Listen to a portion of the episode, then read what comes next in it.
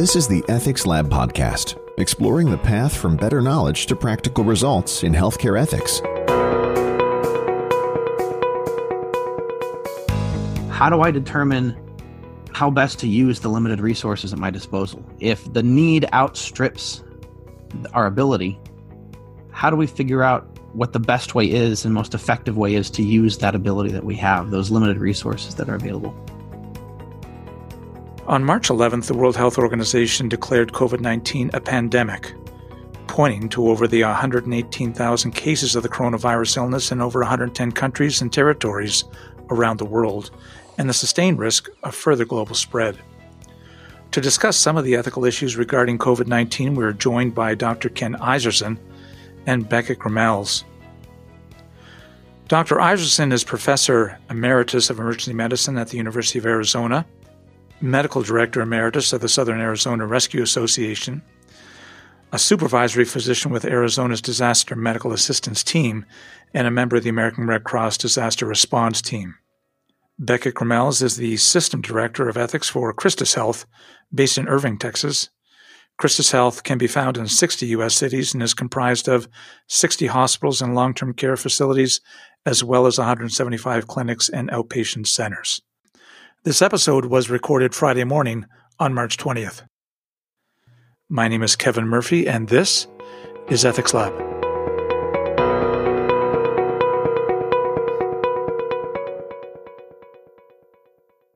Ken, I'd like to begin our conversation with you. What are we seeing today with the COVID 19 pandemic that links to our past, our history with pandemics?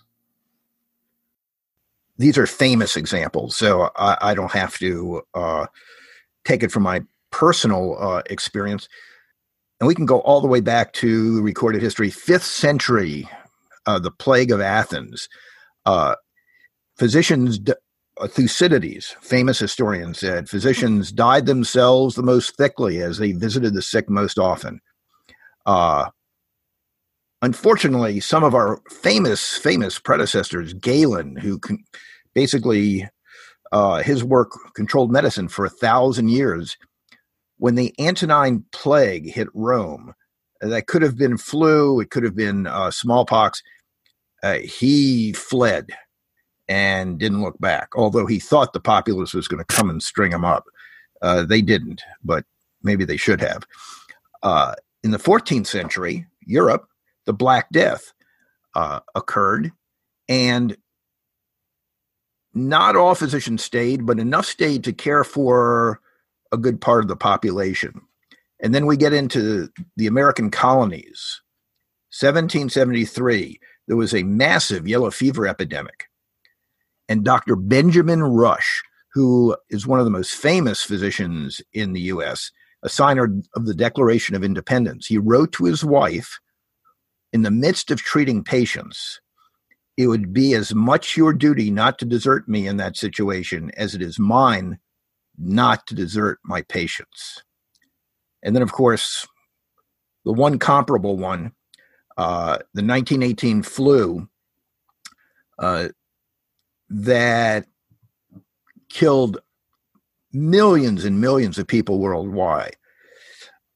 Uh, it was said that they stayed, they worked, and many died, physicians. Uh, so we've seen the response, and it varies uh, throughout the centuries. But in general, physicians did stay and they did treat. Uh, they knew the risks.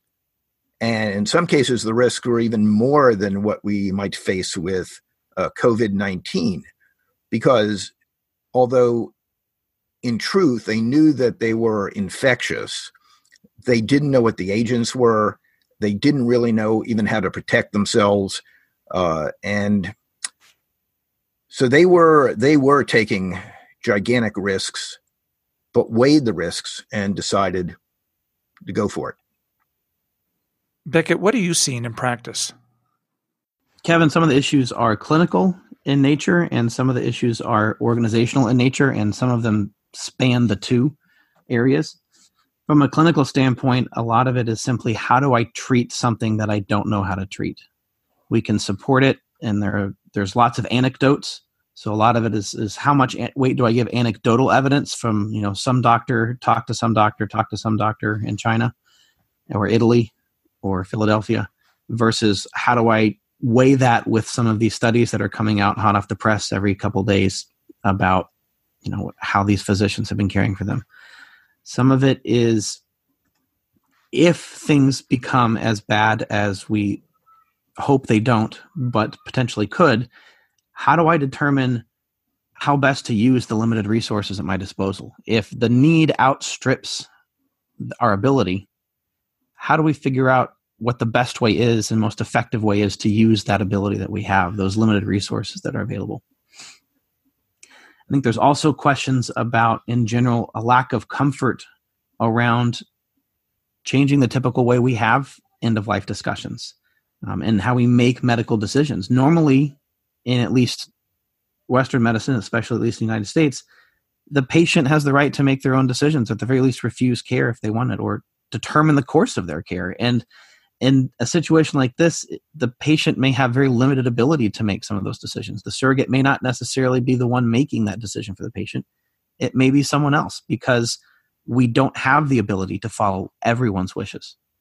So the the the primary operative principle there from an ethical standpoint switches and changes and sometimes it changes on a daily basis and that's hard to to apply um, in in person organizationally there's questions kind of like how ken was alluding to about the duty to care and the obligation that caregivers have to use their expertise and their skills to meet the needs of those around them the power and ability that clinicians have through their training and their experience is is profound. And I think there's a great obligation that comes along with that to use that power for the good of those around them. And sometimes, sometimes to their own detriment. Sometimes that means to their own cost, whether that's the cost of a, a nightlife or having a life in general through school, or perhaps the cost of their own health in a case like this, as Ken mentioned historically. And so that that also brings up questions about staffing because we are going to have people who are out. We are going to have people who get sick who aren't able to care for folks who have other obligations like childcare. Um, they have no one to watch their children. So that brings up questions of people operating outside of what they're used to doing. You might have a hospitalist who's operating, uh, really running a, intensive care unit, which is can they do it? Yes. Is that normally what they do? No. Um, I've seen some locales talking about using students or nursing students, medical students to do things that, you know, not that they can't do, but that they normally wouldn't do. Um, or perhaps some kind of temporary licensure granted to increase the staffing availabilities because we estimate that depending on, on how severe it gets, we could lose anywhere from 30 to 60% of staff, and we're short staffed already in healthcare. So, those are kind of some of the clinical and organizational issues I think a lot of hospitals and, and, and healthcare workers are facing right now. I, I totally agree that we're going to lose a portion of our uh, healthcare worker force, uh, either through disease or changes in their family uh, situation or just protective uh, quarantining. Uh, using students, uh, that has been a major, major issue at our medical center. And the decision was made that medical students cannot uh, any longer work on clinical rotations until this is over. We're trying to protect the next generation of physicians. Uh, initially, uh, they backed off and then they said, no, no students. Uh, and that's it. They're trying to do alternative kinds of things. On the other hand, there are physicians and nurses and others uh, who have been sick or quarantined, their family situation wouldn't allow it, or like me, they're retired. And my suspicion is that that is those are groups that are going to be called back into the workforce.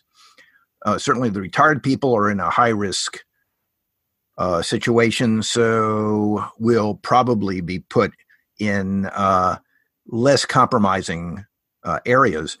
But still, we need them for the workforce.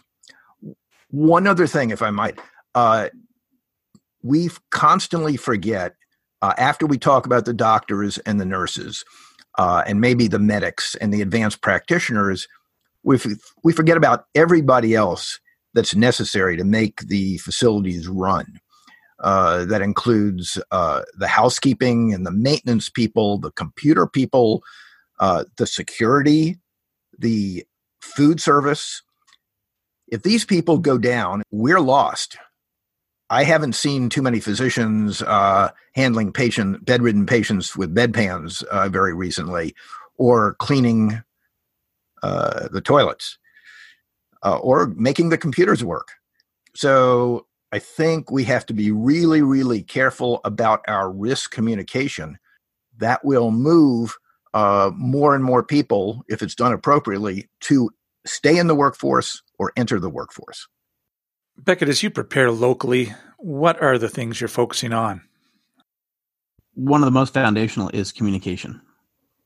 If we don't have very clear lines of communication, and more importantly, like standard means of communication, then we don't know really what is happening and we don't know what is occurring on the ground in all of our sites. We can't get a good big picture of what's going on. And then we can't really leverage our resources as a system very well to shore up areas that might need more assistance. Uh, and that could be, you know, transmitting healthcare workers from one to area to another. We do that often in hurricanes, being where we are, we're all along the Gulf Coast in Texas and Louisiana. So we'll very often send nurses one direction and patients the other to get them out of harm's way. We, we can't do that if we don't have good communication. And here the communication is needs to be so frequent and so rapid just because the situation is changing so frequently. Um, it it's very essential to have a very clear set of a guideline of, of who should be telling whom what and how. Another is just keeping a tab on what resources we have. Um, how many beds do we have available? How many ICU beds do we have available? How many patients do we have in those beds who are either PUIs or patients uh, under investigation or confirmed cases? And that way we can again help figure out where we need to realign resources in order to best meet the needs of that local community. And then making sure we have as many resources available as possible. Um, trying to acquire more PPE, trying to acquire more vents, trying to figure out how to maximize the use of those. I've heard, I, I'll defer to Ken on this a little bit, but I have heard people talking about ways to ventilate two, three, even four people with one ventilator, which in a normal situation we would never do, but potentially might need to do here. And all these different various engineering solutions to to allow that to occur. And then the last thing I would say is trying to figure out a way that we can communicate to the broader effort to fight this pandemic. And I just had a conversation yesterday about ways that we could get samples of patients who test positive in our labs to research organizations and research teams trying to use this to use those samples to come up with a vaccine, come up with a treatment, and test it to try and get us a way to to to fight this better. Um, and that was a it's a really kind of quick turnaround. It's, it may be the fastest clinical protocol we've ever written in Christus, to be honest. Um, but I think those are kind of the things that we're looking at, and there are hundreds of others. Um, we've got hundreds of folks working on this almost twenty four seven. Um, but those are some of the ones that just jump to mind to me. I might add uh, that I actually have a book out there that was written directly to address how to improvise for pro- professionals to improvise equipment and procedures during disasters. It's called Improvised Medicine Providing Care in Extreme Environments, the second edition, and it's by McGraw Hill. I recommend that we always try to use the standard equipment when possible.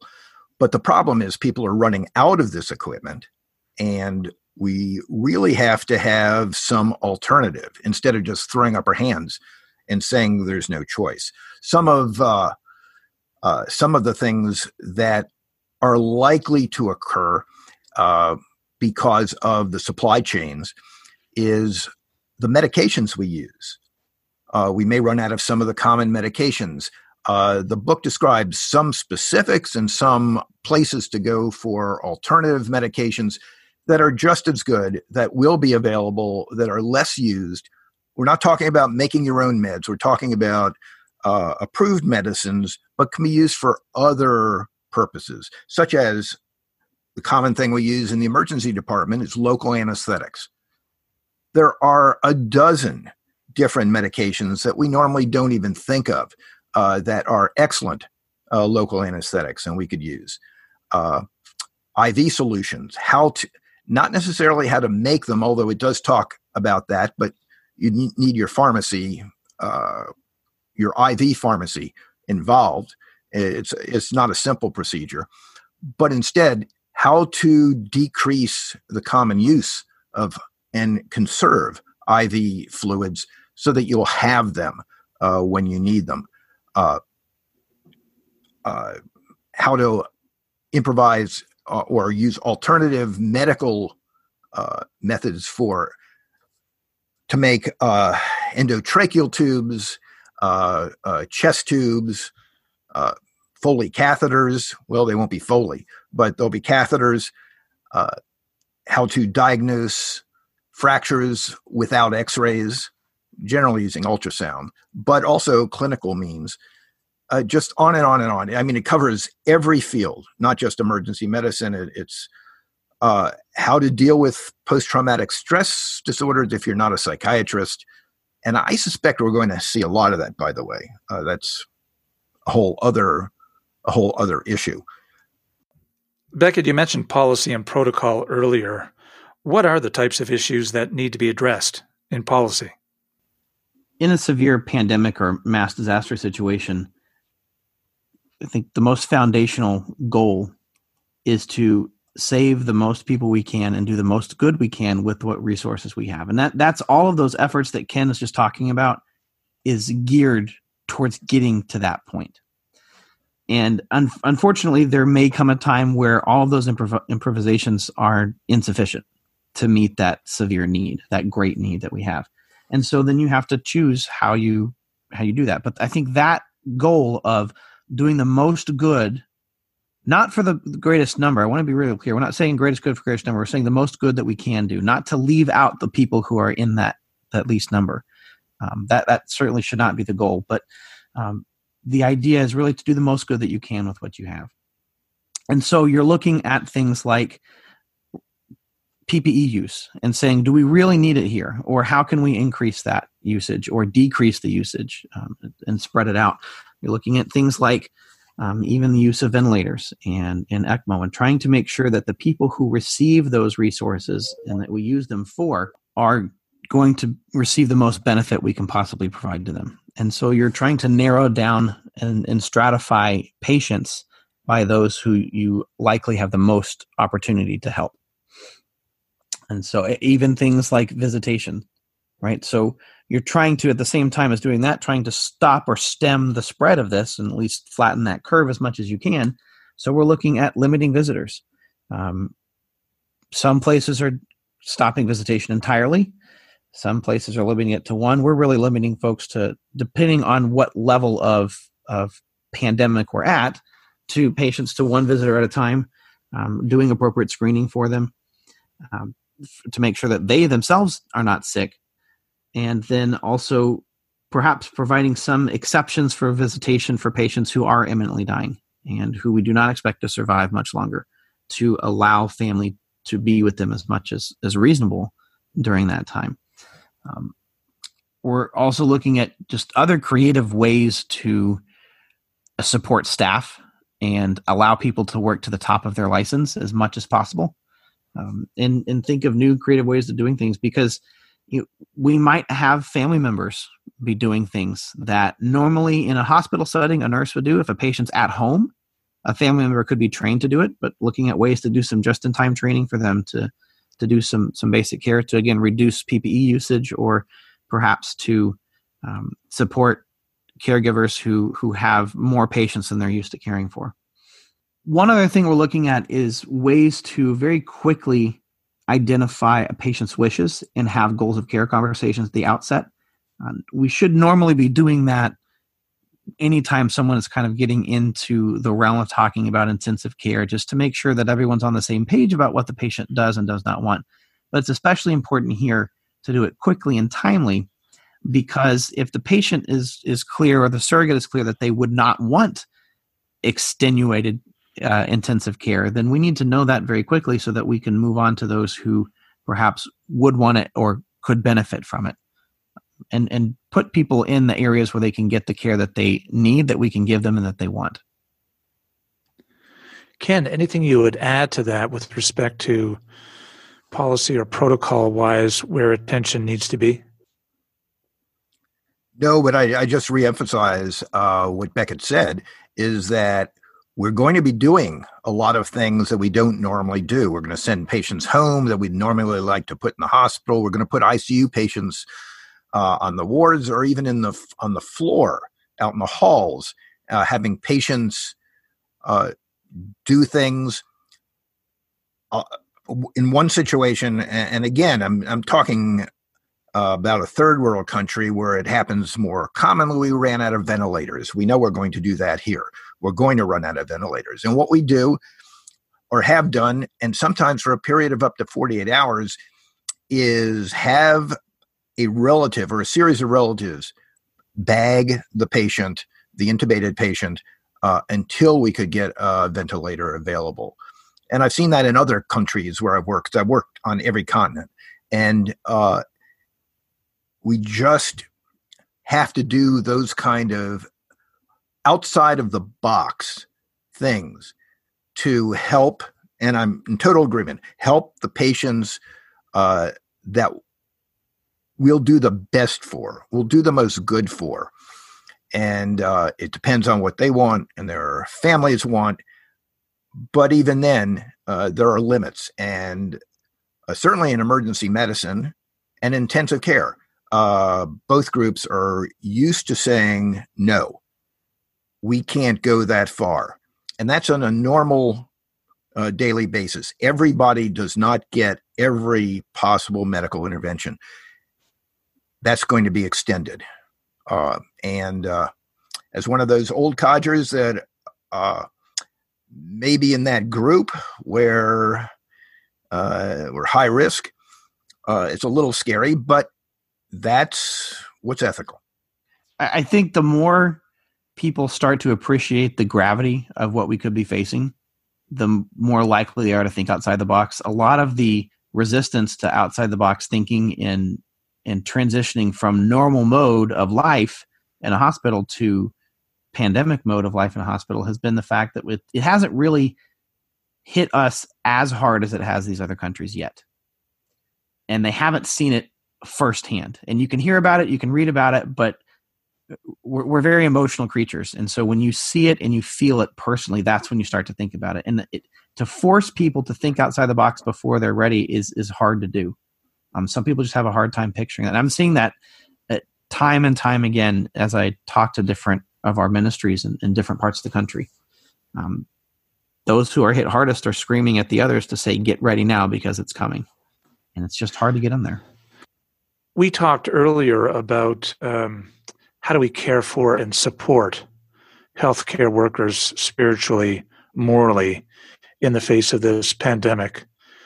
Becket, I'd be interested in your thoughts on that. Just as much as individual clinicians have an obligation to use their expertise and training to help patients, I think health systems and hospitals have an obligation to use their expertise and resources to support those caregivers to allow them to do what we, we want them to do, what we expect them to do, and hope they do. As part of that, we're developing what we're calling patient and family care teams, where when we have a patient who is not going to survive um, because of their severe illness or because of the lack of resources, we're going to provide a team that will help the family and the patient and the caregivers go through that um, as much as possible, as much as time allows. But having someone like a social worker, having someone like a chaplain, even an ethicist or an ethics consultant talk to them and just debrief. It's not necessarily therapy, but it can be therapeutic. But I think focusing on supporting our caregivers is essential because they're going to become burned out very quickly by this. This healthcare itself is so far outside the normal human experience that it, it takes a certain kind of person to work in healthcare. Not a, it's not for everyone. But this kind of experience is going to stretch that that limit much more so. Um, and so if we don't care for our caregivers, there's there's going to be not nearly enough of them to care for all of us. Um, I, and I think that we're seeing articles on moral distress in general anyway, and about burnout and grief out and secondary traumatic stress disorder and compassion fatigue. But all of those are going to be compounded exponentially over the next few weeks and few months. And I think if we don't pay attention to that as a healthcare system, um, we're going to be much worse off than we otherwise would be. I, I would follow up on that and just say, if I haven't said enough, even stronger, we're failing to respect the dignity of our caregivers as human beings if we do not give them that emotional, spiritual, social support that they need.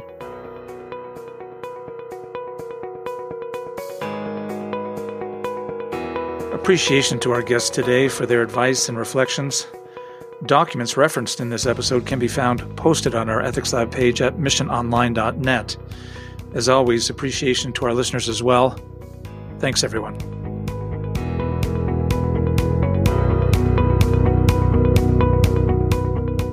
We hope you have enjoyed this edition of the Ethics Lab podcast, exploring the path from better knowledge to practical results in healthcare ethics. Ethics Lab was created by Kevin Murphy and Russell Keithline. Thanks for listening. Join us again.